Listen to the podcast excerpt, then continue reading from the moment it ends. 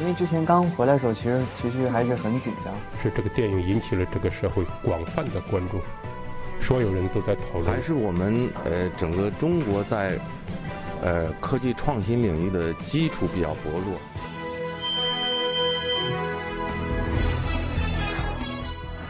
影响有影响力的人，中国新闻周刊。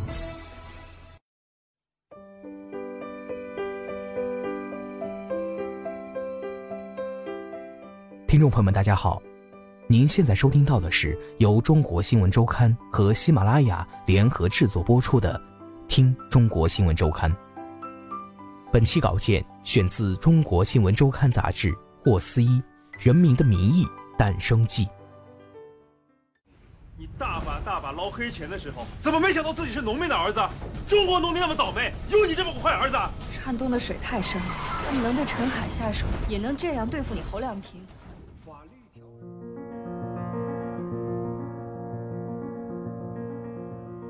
卧室里的西洋画占了整整一面墙壁，随着油画缓缓上升，后面暗藏的乾坤逐渐袒露在观众的眼前，是密密麻麻、一捆一捆、新旧不一的钞票。不仅是墙壁、冰箱、床垫下面也满满的堆着一叠又一叠的现金，这些钱被发现于某部委项目处长赵德汉的豪宅中。而就在几个小时前，最高人民检察院反贪总局的侦查处处长侯亮平还看着这位被举报者家中的破败场景感叹：“那是一套老旧的机关房改房，狭小、土气、朴实的，就像当时正在吃炸酱面的赵德汉。”这是电视剧《人民的名义》中的场景。二零一七年三月二十八号晚七点半。由最高人民检察院影视中心牵头制作，中央军委后勤保障部、金盾影视中心、中共江苏省委宣传部、上海利达影业有限公司、宏道影业有限公司等联合出品，李路导演、周梅森编剧的反腐大剧《人民的名义》在湖南卫视精英独播剧场单集首播。该剧以检察官侯亮平对贪污贿赂案的调查为线索。讲述了以 H 省为核心的各派政治势力的权力纷争，以及底层百姓在其中的起落沉浮，是对中国政治生态的全景式描绘。首播当晚，欢网数据和酷云数据就创下湖南卫视开播剧最高纪录，CSM 欢全国网百分之三点九幺幺六，收视高居第一，酷云爱关注度高达百分之一点零四四七。市场占有率更是高达百分之十二点六，排名同时段省级卫视第一。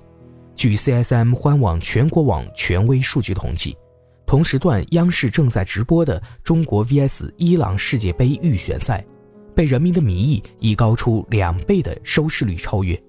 在微博上，《人民的名义》话题被讨论近二十一万余次，话题阅读量高达七千八百多万。开播当日，第一集的实际收看人数，包括网络平台在内，高达三点五亿人次。截至《人民的名义》播出到第八集，豆瓣评分接近九分，在国产剧中非常罕见。提及赵德汉腐败被发现时的场景，观众们纷纷感叹：真实、震撼。导演李路告诉中国新闻周刊，电视剧拍完后送到最高人民检察院审查。相关审查专家给了八个字：“石破惊天，荡气回肠。”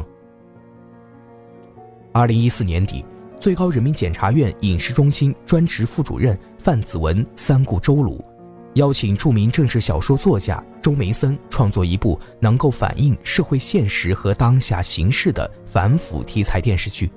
这是《人民的名义》故事的开端。对于第一次邀请，周梅森拒绝了。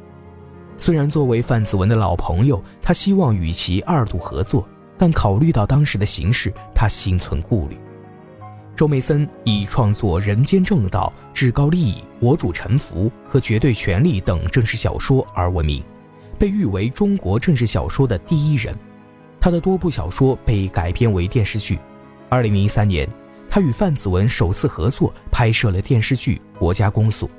由于题材的特殊性，当时的审查的艰难就令他印象深刻。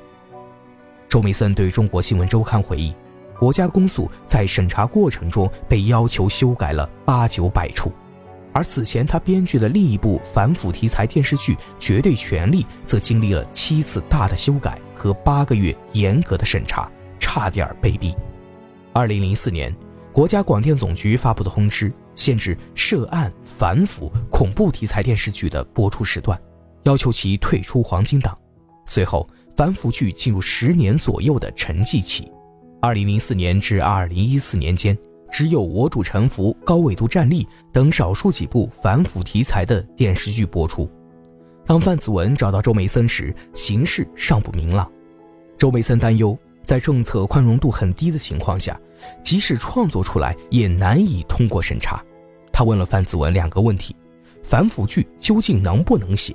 能写的话，尺度能有多大？范子文比周梅森要乐观。他告诉中国新闻周刊，中共十八大以来，国家反腐败斗争正进行的如火如荼，已经有多位老虎落马。此时需要一部可以反映时代、反映当下的现实主义题材作品，以体现国家的反腐败大局。带着周梅森提出的两个问题，范子文找到当时的广电总局电视剧司司长李金盛，他问能不能写。李金盛说能写，关键是看谁做、谁写、怎么写。李金盛指出。最好由最高检、影视中心等有关部门下属的事业单位制作。编剧的人选，他推荐了陆天明、张平、周梅森和刘和平四人。对于怎么写，李金胜明确说，要从反腐的角度切入，是反腐而不是展示腐败。其指导思想是七个字：反腐倡廉正能量。二零一四年十一月三十号中午，南京。范子文第三次找周梅森谈反腐剧的创作，周梅森说：“我请你吃饭，我们是好兄弟，只吃饭不谈剧。”同席的还有江苏省的两位检察官。饭桌上，检察官谈论他们办案的感受，周梅森就来情绪了，激动之后就说这个事儿可以干。二零一五年的三月九号，周梅森的五十九岁生日当天，他开始正式动笔创作，厚积而薄发。一周后，周梅森便拿出了两集剧本。周梅森告诉中国新闻周刊，二零零四年至今，他一直笔耕不缀。开始创作《人民的名义》时，他的抽屉里已经有了好几部小说的部分内容，有的写了一大半，有了写了五六万字，还有的十几万字，最多的已经写了二十万出头。周梅森没想到形势变化的这么快，他本以为至少还要等几年。他的这些小说才能够重见天日，现在机会说来就来了。八年来对反腐现实的密切关注，多部小说里的素材积累，在创作《人民的名义》的过程中，他形容自己的灵感几乎是喷薄而出，写得非常的顺。二零零三年，周梅森接受《北京青年报》采访时说：“如果生活不能激励我，没有新的东西让我激动，让我震撼。”我就会淡出政治小说的领域，而《人民的名义》的顺利创作从反面印证了这句话。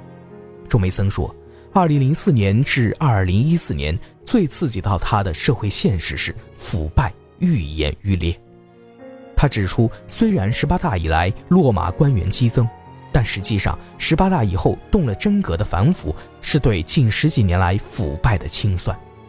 在他看来。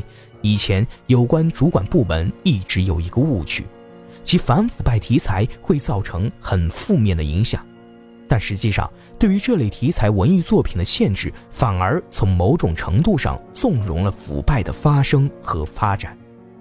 你以为不让写、不让播就可以没腐败了？腐败不是愈演愈烈吗？除了自身对社会密切的观察。周梅森一九九五年挂职徐州市政府副秘书长的经历，也给他的创作提供了丰富的素材。据他回忆，在徐州市挂职的时候，他下到各县听取当地县委书记和县长的工作汇报。这些人说起来各种政策头头是道，比如计划生育，他们甚至可以把上环率背诵到小数点后两位，满嘴官话，根本听不到实话。但是等到工作谈完了，酒杯一端。真话就来了，酒再稍微多一点，心里话就全说出来了。后来，周梅森和画职期间结识的很多官员成了朋友，也看到了这些人几十年来的起起伏伏。他说：“像剧中易学习这样的干部，在现实中大量存在，因为没有后台和政治资源。他的很多朋友，二十五年前是正处级干部，现在仍然是正处，一动不动。而在这样的政治生态下，官员们的心态大多有两种。”一种是觉得既然已经仕途无望，就每天混日子，不求有功，但求没有大错；另一种是怀着能捞一把就捞一把，能贪就贪的想法钻营。而对于县长和县委书记而言，这样的想法并不难实现。想贪污还不容易吗？一年贪个三百万、五百万，跟玩儿一样。县长可以招标卖项目，招商引资；县委书记可以卖官，这些现象都很普遍。当然，二零一四年之后就遏制住了。周梅森说。